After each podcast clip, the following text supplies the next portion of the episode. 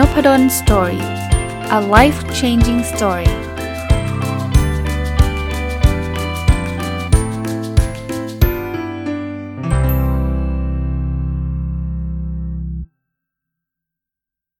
สวัสดีครับ ยินดีต้อนรับเข้าสู่น p ด d สตอรี่พอดแคสต์นะครับ วันนี้หยิบหนังสือที่ชื่อว่า How to Make Work Not Suck มารีวิวนะหนังสือผมอ่านเป็นภาษาไทยนะครับ แต่ว่าจริงๆเป็นหนังสือน่าจะเป็นภาษาอังกฤษของคุณคาริน่าแมกการ์นะภาษาไทยเขาแปลชื่อว่าเมื่อเส้นทางการทำงานโรยไปด้วยเปลือกทุเรียน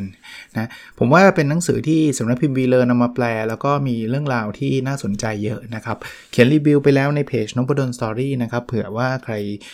ฟังแล้วโอ้ยจดตามไม่ทันเลยอาจารย์บางบางเล่มเนี่ยผมจะเขียนรีวิวไว้ก่อนนะบางเล่มไม่มีเวลาต้องขออภัย ก็หยิบมาแล้วก็จด เหมือนกับช็อตโน้ตแล้วก็มาพูดเลย ไม่ได้มีเวลาไปเขียนเป็นรีวิว แต่ว่าเล่มนี้มีนะครับ ผมได้ 17 ข้อคิดนะในการอ่านหนังสือเล่มนี้นะครับ ก็คัดเลือกมาจาก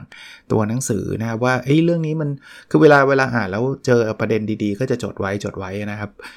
ข้อแรกเลยเราต้องค้นหาสิ่งที่เราอยากทำจากการลงมือทำอะไรสักอย่าง แล้วลองผิดลองถูกไปเรื่อยๆ จนกว่าจะเจอ จริงๆ เรื่องนี้เราคุยกันหลายรอบนะว่า การที่มานั่งเฉยๆแล้วจินตนาการว่าฉันชอบอะไรเนี่ยยากยาก ยกเว้นบางคนจริง ๆ ที่แบบมันมันไม่ต้องทำก็รู้เลยว่าชอบอะแต่ส่วนใหญ่จะยากนะเพราะนั้นเนี่ยสิ่งที่เราต้องเริ่มคือทำก่อนนะมันมันแน่นอนมันต้องมีใจก่อนแหละ อย่างให้ผมอยู่ดีๆ ไปเริ่มเต้นบัลเล่ผมคงไม่ทำอะเพราะว่าผมรู้ว่ามันไม่ใช่สิ่งที่ผมสนใจ แต่ว่า พอมีสิ่งที่ผมสนใจปุ๊บเนี่ยผมว่าผมก็จะเริ่มลองทำนะครับทำไปแล้วเนี่ยมันอาจจะยังไม่ใช่ก็ได้ ก็ถึงใช้คาว่าลองผิดลองถูกจนกว่าจะเจอนะบางทีทำไปแล้วไม่ใช่ไม่ใช่ก็อาจจะเปลี่ยนลองเริ่มเริ่มต้นใหม่นะข้อที่2นะครับการลงทุนกับตัวเองเป็นการลงทุนที่ยิ่งใหญ่ที่สุด จริงๆ อันนี้นักลงทุนชั้นนำทั่วโลกหลาย ๆ คน ถ้าผมจำไม่ผิดก็วอร์เรนบัฟเฟตคนหนึ่งแหละที่พูดถึงเรื่องนี้ มีคนคงไปถามแกว่าลงทุนอะไรดีอะไรเงี้ย แกก็ตอบว่าลงทุนกับตัวเอง ถามว่าลงทุนกับตัวเองทำยังไงนะครับผมผมมองหลายมุมนะมุมแรกก็คือการลงทุนเรื่องความรู้นะครับศึกษานะครับแล้วแต่แล้วแต่คนชอบนะผมชอบอ่านหนังสือ ผมก็ผมก็อ่าน แล้วผมคิดว่าชีวิตผมก้าวหน้ามา จนถึงตอนนี้เนี่ยส่วนหนึ่งหรืออาจจะส่วนใหญ่เลยก็ก็ได้นะ ก็คือการได้อ่านหนังสือนี่แหละ มันได้ไอเดียดีๆ เอาไม่ไม่ไม่ต้องอะไรไกลครับ แค่พอดแคสต์ที่ผมทำอยู่เนี่ย มันเป็นผลผลิตจากการอ่านหนังสือผมแน่ๆ เพราะว่าถ้าผมไม่อ่านนะวันนี้ผมก็มีอะไรจะพูดละนะเพราะนั้นพอผมอ่านผมผมพูดเนี่ยคนก็ได้ฟังแล้วก็ไปใช้ประโยชน์นะครับ แต่ใครไม่ชอบอ่านผมเข้าใจนะเพราะการเรียนรู้ของแต่ละคนเนี่ยแตกต่างกันนะ เราอาจจะเข้าคอร์สเรียนออนไลน์ บางคนไม่ชอบออนไลน์อยากไปเจอหน้ากัน เขาเปิดคอร์สอะไรก็ไปเรียนในล่าสุดผมเพิ่งไปเรียนเขียนนะคุณโตมรสุขปรีชาเดี๋ยว วันอาทิตย์นี้จะเล่าให้ฟังนะ ผมว่าการลงทุนกับตัวเองเนี่ยเป็น เป็นการลงทุนที่ดีที่สุด อีกมุมหนึ่งไม่ใช่ลงทุนเรื่องความรู้อย่างเดียวนะ ลงทุนเรื่องเกี่ยวข้องกับสุขภาพกายสุขภาพใจด้วย แปลว่าอะไรครับลงทุนเกี่ยวกับสุขภาพกาย เช่นการออกกำลังกายไงผมว่าการออกกำลังกายเนี่ยคือการลงทุนนะคือมันไม่ใช่แบบอยู่ดีๆ ฉันอยากสุขภาพดีแล้วมันปิ้งดีขึ้นมาทันที เราอาจจะต้องออกกำลังกายนี่เตือนตัวเองด้วยนะครับ เพราะว่าไม่ได้ทำทุกวันเหมือนแต่ก่อนนะแต่ก็จะพยายามทำให้บ่อยที่สุดเท่าที่จะทำได้ นี่คือการลงทุนกับตัวเอง สุขภาพใจคืออะไรทำอะไรก็ได้ครับที่มันดีต่อใจมันคือการลงทุนนะครับ อย่ารู้สึกกิลตี้นะดีต่อใจเช่น อยากดูซีรีส์ดูเลยฮะแต่เพียงแต่ว่าอย่าใช้เวลาส่วนใหญ่ในการดูซีรีส์จนไม่ทำงานเท่านั้นเองนะครับอยากไปเที่ยวไปบ้างนะแล้วมันไม่จำเป็นต้องไปเที่ยวอะไรแพงๆครับ ไปเที่ยวแถวแถวแถวแถวบ้านก็ได้ ไปเดินสวนสาธารณะก็ได้ ไปต่างจังหวัดบ้างก็ได้ นี่คือการลงทุนกับตัวเองเหมือนกันนะครับ ทำไมเขาถึงบอกว่ามันยิ่งใหญ่ที่สุด เพราะว่าเมื่อตัวเองมีความสุขมีความรู้เนี่ยทำอะไรมันก็สำเร็จนะหรือโอกาสที่จะสำเร็จมันก็สูงนะครับ ข้อ3ฮะลองทำสิ่งใหม่ ๆ ในขณะเดียวกันให้คิดว่าช่างหัวมัน เราไม่จำเป็นต้องประสบความสำเร็จในทุกเรื่องที่ทำผมว่าเรื่องนี้เนี่ยจะทำให้เรากล้ากล้าเข้าไปในในสิ่งที่เราอยากทำแต่ไม่กล้าทำอะหลายคนไม่กล้าทำเพราะอะไร เพราะกลัวล้มเหลวฮะ เพราะฉะนั้นเนี่ยลองดูครับแล้วก็บอกช่างมัน เพียงแต่ผมโน้ตเพิ่มเพิ่มเติมนิดนึงก็คือช่างมันเนี่ยมันไม่ใช่ว่าเอาเงิน 10 ล้านไปลองนะคือเราต้องลองลองดูผลลัพธ์มันด้วยนะ ถ้าเกิดเราทำแล้วมันไม่ work เนี่ยมันทำให้เราเดือดร้อนไหมทำให้ครอบครัวเราเดือดร้อนไหมทำให้คนอื่นเดือดร้อนไหมถ้าคำตอบคือไม่ทำเถอะนะครับ ไม่ต้องประสบความสำเร็จหรอกผมเคยทำอะไรบ้างที่ทำแล้วไม่สำเร็จโอ้เยอะเยอะกว่าสำเร็จเยอะครับ ถ้าผมจะ list มาให้ฟังนะ เช่นนะ ผมเคยทำแพลตฟอร์ม ไม่มีใครรู้เลยนะทำแพลตฟอร์มคืออะไร ผมตอนนั้นไปเรียนมานะ แล้วเขาสอนเรื่องการทำแพลตฟอร์ม ทางดิจิตอลเนี่ย ผมก็เลยทำ book review แพลตฟอร์ม ก็คือเห็นคนรีวิวหนังสือกันเยอะ ก็บอกเฮ้ยคุณมามารีวิวหนังสือที่นี่ไหมนะครับ เสร็จแล้วใครรีวิวคนจะอ่านนะ เอาเอาคอยคอยก็คือเหรียญในในคอมเนี่ยไปซื้อมานะหรือว่าล็อกอินทุกวันก็ได้คอยเนี่ยก็เอาคอยไปอ่านนะครับทำได้สักพักก็เลิกฮะ ถามว่าทำไมถึงเลิกนะ มี 2 ประเด็นหนึ่งคือตัวผมเองนะ ผมทำอยู่คนเดียวแล้วก็ไม่มีเวลาต้องยอมรับเลยว่า ไม่มีเวลาดูแลและพัฒนามันนะครับ ก็พอไม่มีเวลาเนี่ยจากคนที่เขาเคยเข้ามาใช้บ่อยๆเนี่ยเขาก็เลิกเลิกใช้ไปนะผมก็ไม่ได้ประชาสัมพันธ์อะไรอีกนะครับ อันที่ 2 ก็คือว่ายังคิดคิดไม่ตลอดอะตรงๆนะ พบคือมีคนเข้ามาแล้วมีคนบางคนเขียน book review แล้วมี coin เยอะแยะมากมายเขาถามผมมาว่า coin ใช้ทำอะไร ผมก็ไม่รู้นะ ยังไม่ได้ตอบโจทย์เขาอะเออแล้วเอา coin ไปทำไมอะนะครับจริง ๆ มันควรจะไปเป็น benefit อะไรบางอย่างได้ แต่ว่าเนื่องจากหลาย ๆ เรื่องเนี่ยก็เลยยุบยุบโปรเจกต์นี้ไปอย่างเงี้ยผมก็ผมก็จะเรียกว่าก็ลองผิดลองถูกอยู่อยู่เหมือนกันนะครับ สุดท้ายไม่ได้ไม่จำเป็นต้องประสบความสำเร็จนะ อันนี้คือหนึ่งในตัวอย่าง ข้อ4นะฮะทุกสัปดาห์แบ่งเวลา 10%มาสร้างแบรนด์ของตัวเราเอง คือการทำอะไรก็ได้ที่ทำให้เรามีตัวตน และมีค่าพอที่จะทำให้คนอื่นรู้จักเราทำไมเราถึงควรจะสร้างแบรนด์นะครับเพราะว่าสร้างแบรนด์ไม่ได้แปลว่าต้องมีโลโก้นะสร้างแบรนด์คือคือทำให้คนรู้จักเรามากขึ้นนะครับเพราะว่าโลกเดี๋ยวนี้เนี่ยถ้า เรามีคนรู้จักเยอะโอกาสที่เราจะประสบความสำเร็จในเรื่องต่างๆเนี่ยมันก็จะมีเยอะขึ้นนะวันนี้ผมผมต้องขอบคุณจริงๆแล้ว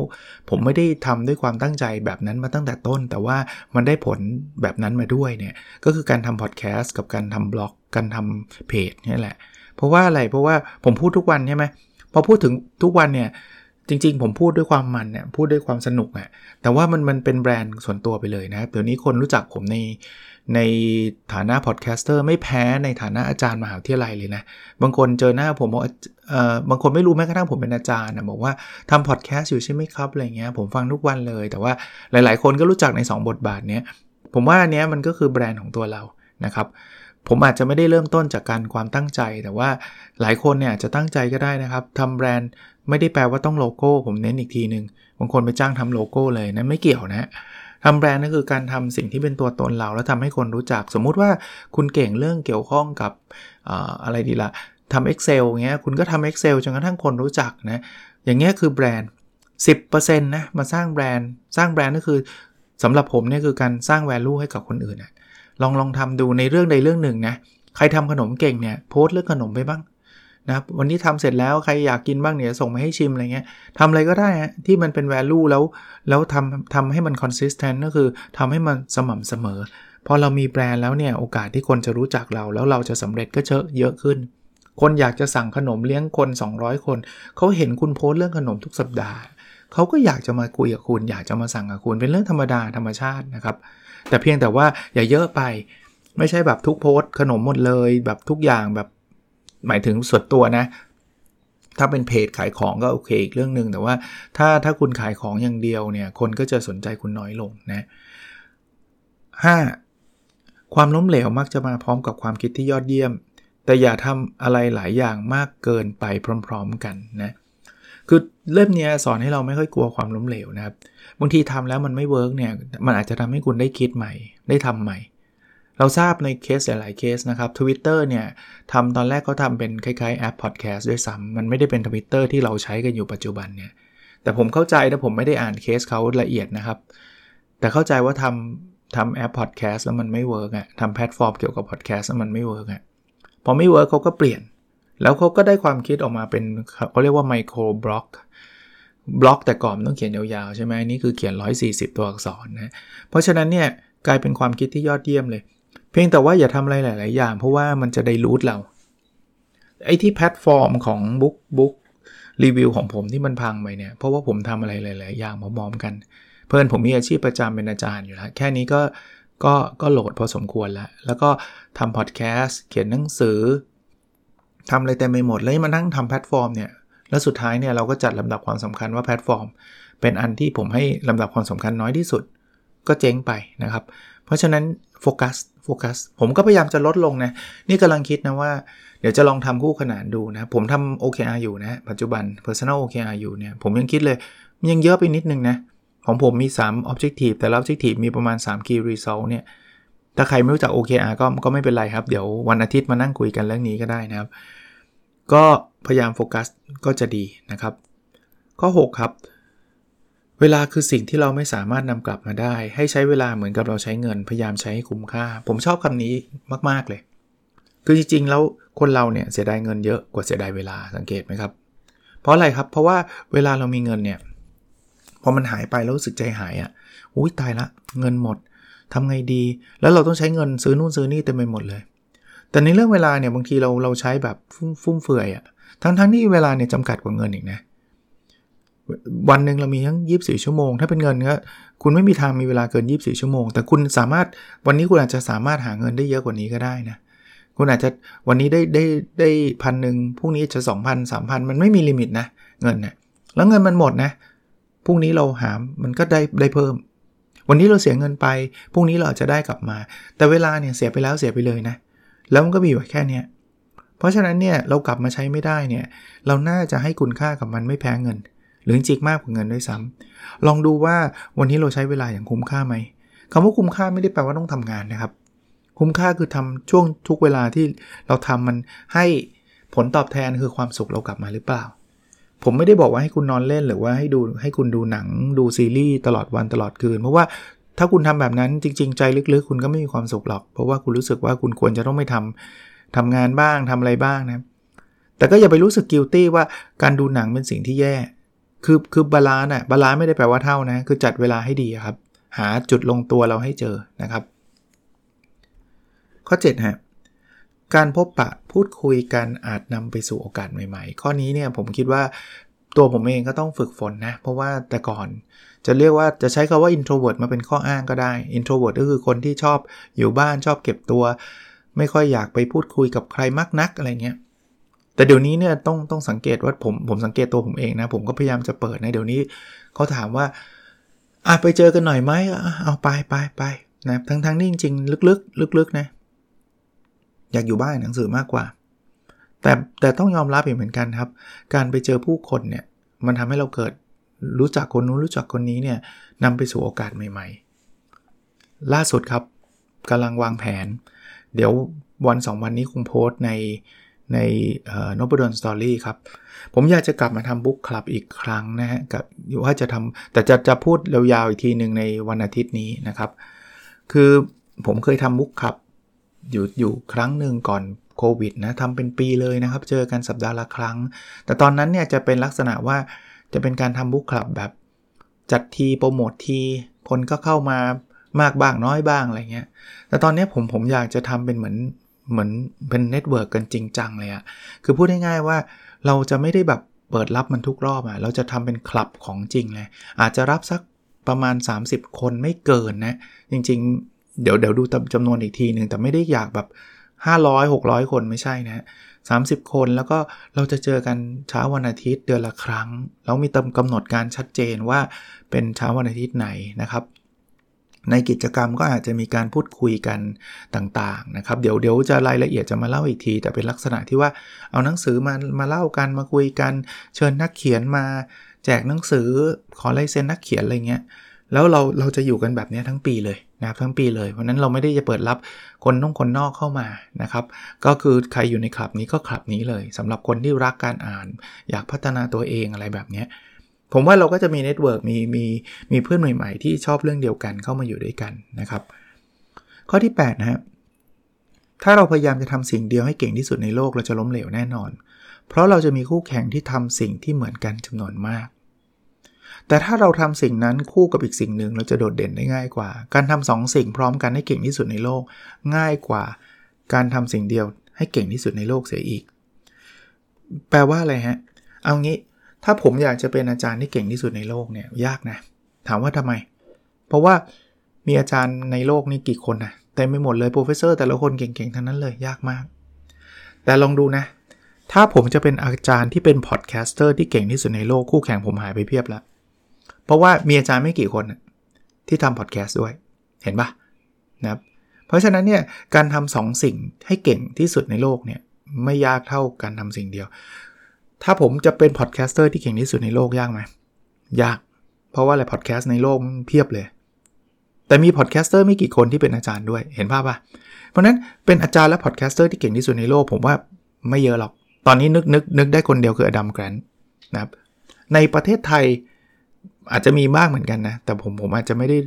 รู้จักครบทุกคน แต่ว่าน้อยกว่าถ้าเอาไม่ต้องในโลกในไทยเงี้ยอะเป็นอาจารย์ที่เก่งที่สุดในไทยยากนะ เพราะว่าแต่ละคนเนี่ยโหเก่งๆกันทั้งนั้นเลยเต็มไปหมดเลย เป็น podcaster ที่เก่งที่สุดในไทยโหผมเห็น podcaster เก่งกว่าผมคนติดตามมากกว่าผมเยอะเลย แต่ถ้าเป็นอาจารย์และเป็น podcaster ที่เก่งที่สุดในไทยอ่ามีลุ้นแหละ ลองดูครับพยายามจับจับทักษะ2อย่างเข้ามาด้วยกัน เพียงแต่ว่าอย่าไปเยอะนะครับ เป็นอาจารย์เป็น podcaster เป็นนักว่ายน้ำเป็นนักยิมนาสติก เป็นนักเปียโน เป็นอะไรคุณคุณก็จะไม่มีเวลาเก่งสักอย่างเลยฮะ ก็เอาบางแค่ 2 เรื่องก็พอหรือ 3 เรื่องอะไรเงี้ยข้อ9ฮะเวลามีคนชมเราให้เรากล่าวคำขอบคุณไม่ว่าเราจะเห็นด้วยคำชมนั้นหรือไม่ก็ตาม ข้อนี้ผมว่าเป็นนิสัยของคนไทยหลายคนนะนิสัยคนไทยหลายคนเนี่ยเขิน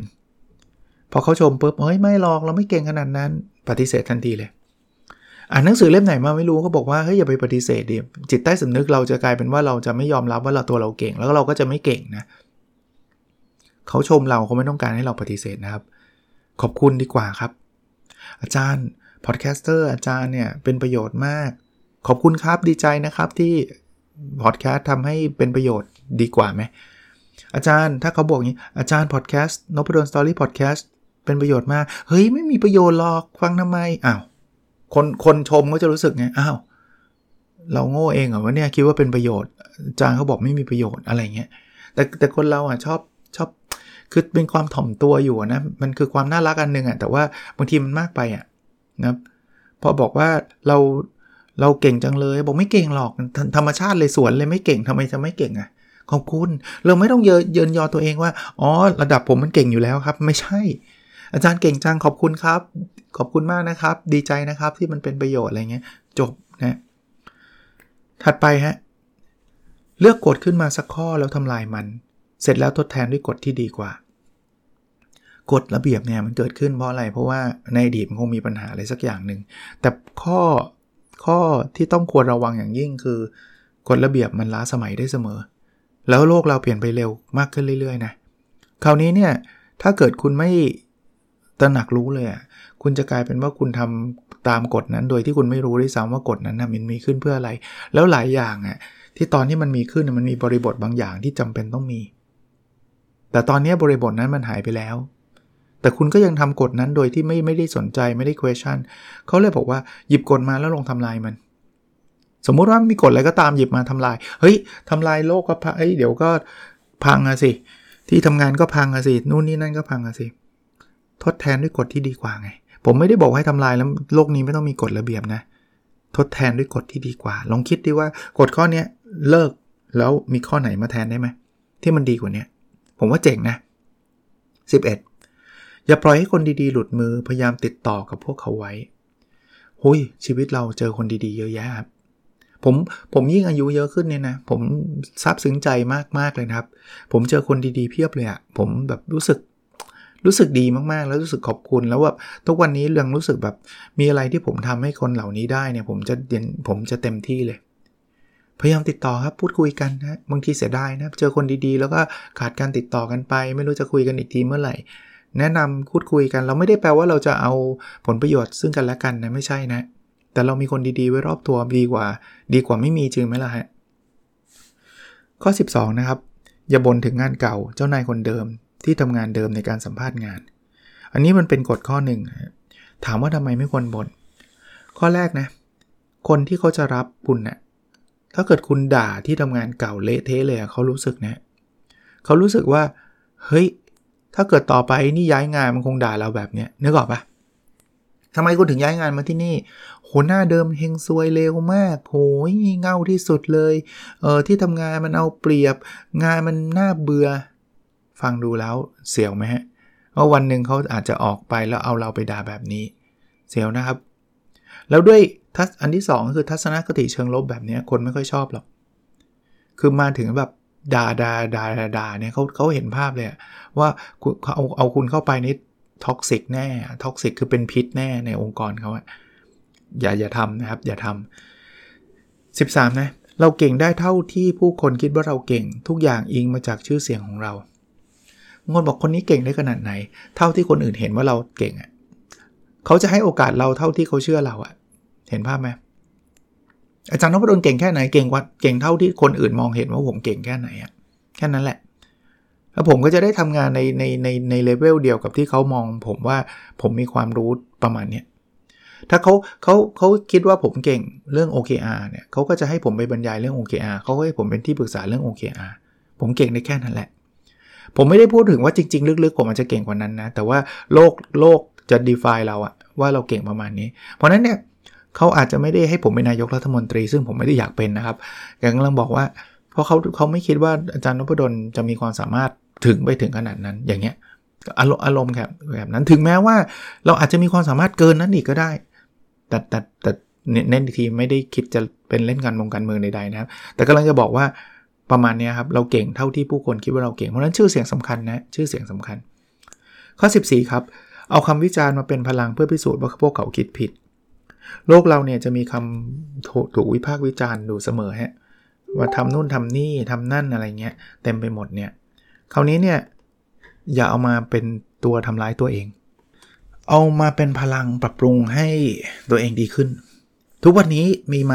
ที่ผมเจอวิพากษ์วิจารณ์มีครับ มีเหตุการณ์บางอย่างไหมที่แบบบางทีดูแล้วก็เราก็ผิดหวังเหมือนกับคนที่เขาไม่ได้ให้ความสำคัญกับเรามีฮะแต่แต่ไม่ได้รู้สึกแบบท็อกซิกหรือรู้สึกแบบแย่ ฉันจะเกลียดแก ฉันจะด่าแกบ้างอะไรเงี้ยไม่นะผมก็เก็บเก็บความความรู้สึกนั้นไว้นะ แต่ว่าเดี๋ยวเดี๋ยวเราจะทำให้ดีขึ้น วันหนึ่งเนี่ยเราจะพิสูจน์ให้เขาเห็น คือไม่ได้ตัวเขาคนเดียวหรอกจริง ผมไม่ได้ติดใจอะไรบางทีก็ลืมไปด้วยแหละ แต่ว่าบางทีเขาก็อ่าโอเคเข้าใจโอเคไม่เป็นไร แล้วเดี๋ยววันหลังเราทำให้มันดีขึ้นเรื่อย ๆ แล้วเขาจะเขาจะรู้สึกเองแล้วว่าเออเขาแบบไม่น่าเลยนะ ผิดเนาะอะไรเงี้ยแต่ถึงแม้เขาไม่รู้สึกผมก็ไม่ได้รู้สึกอะไรนะ แต่ว่าพูดง่ายๆว่าเอาเอาเอาพวกเนี้ยพลังบางทีมันลบๆนิดๆเนี่ยเอามาเป็นพลังบวกให้เราทำให้เราเก่งขึ้นนะหลายๆโปรเจกต์ที่เกิดขึ้นเนี่ยก็เป็นเพราะว่ามันมีพลังลบแบบนี้นิดๆแต่ผมผมไม่ค่อยผลักดันตัวเองจากพลังลบนะ แบบเอาคำดูถูกมาทำให้เราเจ๋งอะอย่างเงี้ยดี อย่าเอาคำดูถูกมามาทำให้เราแบบซึมเศร้านะทำให้เราแบบล้มเลิกนะข้อที่ 15 นะครับ อย่ารู้สึกผิดในสิ่งที่ทำให้เรามีความสุข คือหลายคนเนะ่ยพอพอเรามีความสุขปุ๊บผมไม่รู้นะ อาจจะตั้งตั้งแต่ชีวิตตั้งแต่เด็ก ๆ โดนแรงกดดันมา เวลาชีวิตแต่ละคนไม่เหมือนกันมั้ง คือแบบบางบางทีบางคนคือ ถ้าแบบนั่งพักแล้วโดนโดนคุณพ่อคุณแม่ว่าทำไมขี้เกียจสันสันลังยาวแบบนี้ แล้วก็เป็นค่านิยมของตั้งแต่เด็กๆมาว่าต้องขยันตลอดเวลา ต้องทำตัวให้มีคุณค่าเออแล้วก็กลายเป็นความเชื่อของเรา มันฝังลึกลงไปว่า พอไปเห็นคนอื่นที่แบบที่แบบไปเที่ยวก็รู้สึกว่าคนนั้นผิด คนนั้นไม่ดี เราไม่เคยเที่ยวเลย เป็น character ที่แบบสุดยอดอะไรเงี้ย พอพอเราเป็นแบบนี้มากๆเข้าเนี่ยพอวันหลังเราจะไปเที่ยวรู้สึกผิดเลย รู้สึกผิดหลาย ๆ เรื่องเลยคือหนึ่งก็คือมันขัดแย้งกับตัวเราเอง เพราะว่าเราเคยไปด่าคนที่ไปเที่ยวเล่นเยอะนะไปไปว่าคนนั้นคนนี้ว่าขี้เกียจเยอะอะไรเงี้ยพอเรารู้สึกขี้เกียจแล้วเราอยากจะหยุดเนี่ยเราเลยทำไม่ได้รู้สึกผิดเวลาเรามีความสุข เลิกเถอะครับนะผมว่ามีความสุขก็มีได้เรารู้ตัวเองแหละอะไรที่มันเหมาะพอเหมาะพอสมนะครับ อย่าอย่าตึงเกินไปอย่าหย่อนเกินไปนะครับ ข้อที่ 16 ครับ อย่ายืดใบลาออกจนกว่าจะมีแผนสำรอง ข้อนี้เนี่ยโฆษณาหนังสือให้น้องชายเลยครับ เพราะการลาออกไม่ใช่แค่เดินไปบอกเจ้านายนะเพิ่งออกนะบอกออกมาสักประมาณ 3 เดือนละต้องบอก แต่มีขายอยู่ในร้านหนังสือทั่วไปนะคือบางคนมุทะลุดุดันนะเฮ้ย งานเฮงซวยออกแม่งเลยอะไรเงี้ยคือคือคุณไม่ง่ายนะ ชีวิตไม่ง่ายนะครับ คุณลาออกมาแบบไม่มีแผนนะนะครับ น้องชายผมนะไหนๆพูดถึงนะ น้องชายผมตอนนี้ก็ลาออกมาแล้วนะครับ แต่เป็นการลาออกแบบมีการวางแผนเป็นขั้นเป็นตอนมาก ๆ แล้วเท่าที่เขาออกมาน่าจะเป็นปีแล้วเนี่ยชีวิตเขามีความสุขเลยฮะมันไม่ได้เดือดร้อนไม่ใช่ว่าแบบอยากจะออกออกเลยตามฝันอะไรเงี้ยไม่ใช่ฮะเขาออกมาแบบแบบแบบทุกอย่างแบบเนียนครับ ทุกอย่างมีวางการวางแผนผมถึงเชียร์เขาบอกว่าเขียนหนังสือมาเล่าให้คนอื่นฟังเถอะว่ามันวางแผนยังไงอะไรเงี้ยนะครับ ลองลองไปหาหาซื้อดูก็ได้นะ ข้อสุดท้ายข้อที่ 17 นะครับ ไม่มีงานใดที่มีค่าพอที่จะเอาสุขภาพจิตไปแลกคือถ้าเกิดทำงานแล้วจะต้องซึมเศร้าเลิกเถอะครับไม่มีค่าพอแล้ว ถ้าทำงานแล้วเราแบบเออแบบจะบ้าแล้วอะไม่ไหวแล้วอะหยุดครับหยุดนะครับสุขภาพจิตเราสำคัญที่สุดนะครับ ก็เป็น 17 17 ข้อนะ ที่ผมได้จากหนังสือ How to Make Work Not Suck นะครับ เป็นหนังสือที่เขียนโดยคุณคาริน่าแมกกานะครับ แล้วแปลโดย เพื่อนผมเล่มหนังสือให้น้องยืมอ่านขอโทษ ปกติจะจะจะจะเรียกว่าอะไรนะ หาชื่อคนแปลนะครับ แต่ว่าของสำนักพิมพ์ปีเลินนะก็ลองไปซื้อหาอ่านกันได้ถ้าใครสนใจนะครับ โอเคครับ แล้วเราพบกันในส่วนถัดไปครับ สวัสดีครับ